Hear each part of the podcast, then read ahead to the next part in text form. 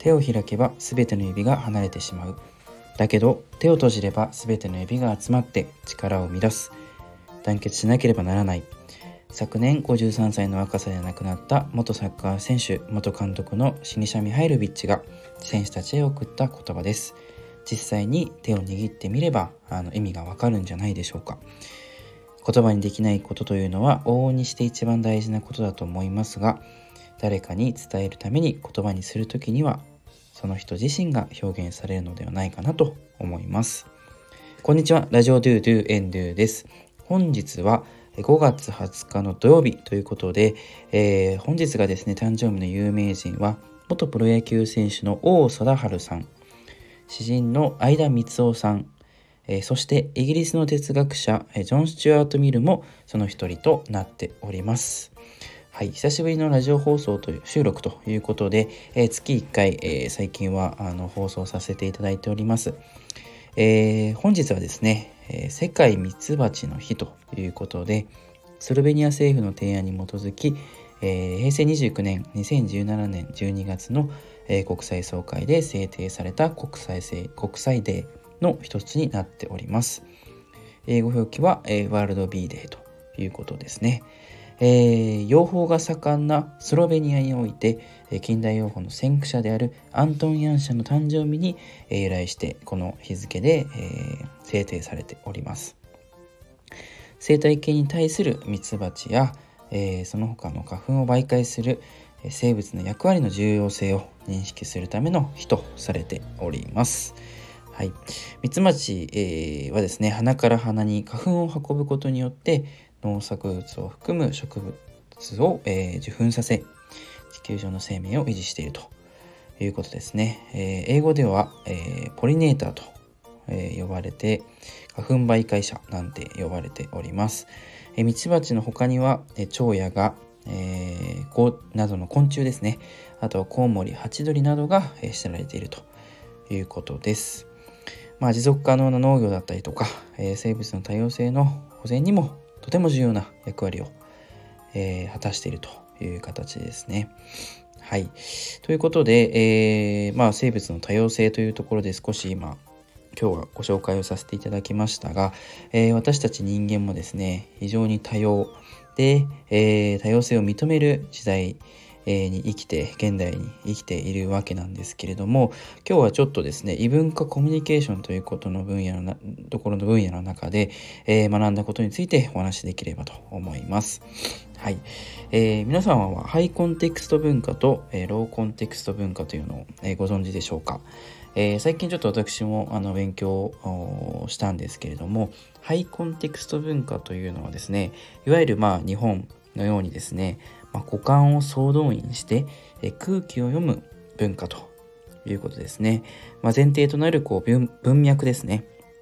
言語だったりとか価値観、え考え方などが非常に近い状態のことを指します。まあ、島国の日本特有というところもあるんではないでしょうか。えー、まあ、コミュニケーションの際にお互いの相手の意図を察し合うことで一心伝心、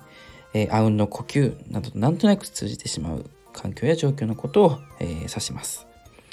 一方でですね、ローコンテクスト文化というのはですね、え前提となる文脈や共通の価値観が少ない状態のことです。まあ、海外で、あのー、言葉で伝え合うというところがあ分かりやすい例なんじゃないかなと思うんですけれども、え言語でですね表現された内容が高い価値を有する傾向にあってですね思考力や表現力論理的な説明能力や、えー、ディベート能力というものが、え重視されるということですね。言葉を駆使するということで、非常に対照的なあの文化になるんですけれども、えー、今回ですね、その、まあ、最近このコミュニケーションについてちょっと勉強さした時にですね、学んだ時に、やはり、えー、どちらもですね、この多様な文化、えー、多様性が認められる時代においては、え大切だなというふうに思いました。で、まあ、私自身、こう、海外の方とコミュニケーションを取るということことはですねあの日常で決して多くはないんですけれどもまああのよくこう海外の方からですね、まあ、駅でちょっと、まあ、旅行されてる方とかからあの道を聞かれたりとか、えー、どこの電車に乗った方がえー、乗れば目的地に着くのかみたいな、あのー、質問をですねあの道に歩いてるとですね、え、いただくこともありますけれども、まあ、大きくない中でですねこう、まあ、外国人に対してはですねやはりちょっとこう普段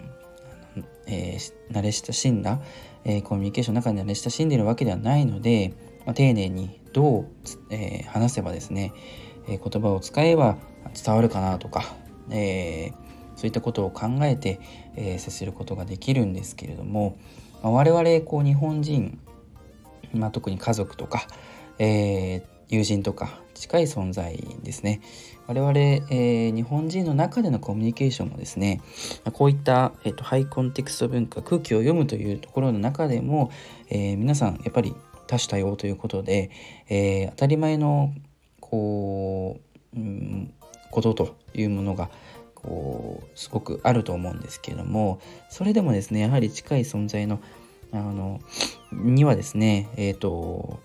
ローコンテクスト文化ではないですけども言葉をあえてやっぱりこう強調して伝えることだったりとか、えー、その言葉をですね、えー、と使う時にその人に対してどの言葉をどのタイミングで、えー、話せばその人に伝わるのかっていうのは全く異なる、うん、違うわけですね。えー、そこがですねやっぱりあのー、最近すごくえー、難しいなというふうに思います。これはもう一方的なあの関係じゃなくて、えー、結局相手もですね自分に対してですねもう伝わっているだろうというふうにあの思っていても、えーと、自分が理解していない、えー、時にはですねきちんとその旨は伝えなければならないと思いますし、まあ、コミュニケーションというのは双方向にありますのでそこはこうお互い汲み取る、えー、ことが、まあ、大前提にはなりがちなんですけれどもあの決してそこは当たり前じゃないというところをですねあの日々言葉を使いながらまた使わずコミュニケーションを取る時にですね、えー、意識していきたいなというふうに思いました、まあ、どうしてもこう100%というのは難しいのですれ違いだったりが時には発生してしまうこともあるんですけれども、まあ、こういった、えー、まあ自分たちの文化だったりとか、えっ、ー、とその多様文化も多様なものですから、えー、多様なもの多様な文化をですね学ぶことで、えー、まあ、より寛容にですね視野広く、えー、いろんな人とあのいろんな動物と、まあ、こうコミュニケーションを取ることができるんじゃないかなと思います。やっぱりあの人間関係だったりとかあの他者とこう関わるというところが、まあ、人生において非常に大きなですね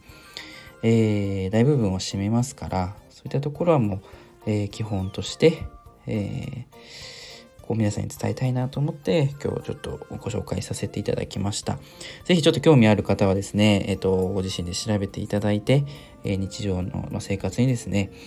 また仕事にですねこう生かしていただければなというふうに思います。はい。ということで、ちょっと月1ということで、なかなか、あの、頻繁にはできませんが、あの、今日はこれで以上とさせていただこうと思います。だいぶ暑くなってきましたので、まあ、夏に向けてですね、皆さん、